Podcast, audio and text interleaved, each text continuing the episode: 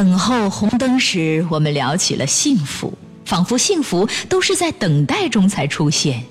而绿灯一亮，他弱不禁风的身子就充满了贼性，熟练的超车、钻小巷，骂一个抢着过马路的人。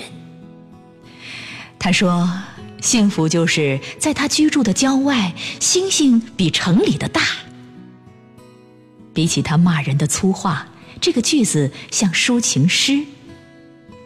一天要干多久？早六点出发，晚两点回家。挣得多了算运气。说这话时，他瓜子脸上淡淡的疤痕几近消失。他太瘦，应该多吃点儿。而他说，自从几年前撞过一个人后，他就开始吃素。这两者有联系吗？我有些困惑。我的思绪永远跟不上一辆出租车的速度。而在许多人的生死之间，有些东西快得难以捕捉。除了钱，什么都不缺。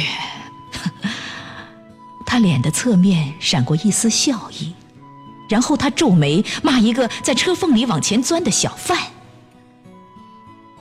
我注意到，窗外的星星已开始发光。僵硬的纸页里仍然裹着许多柔软的东西。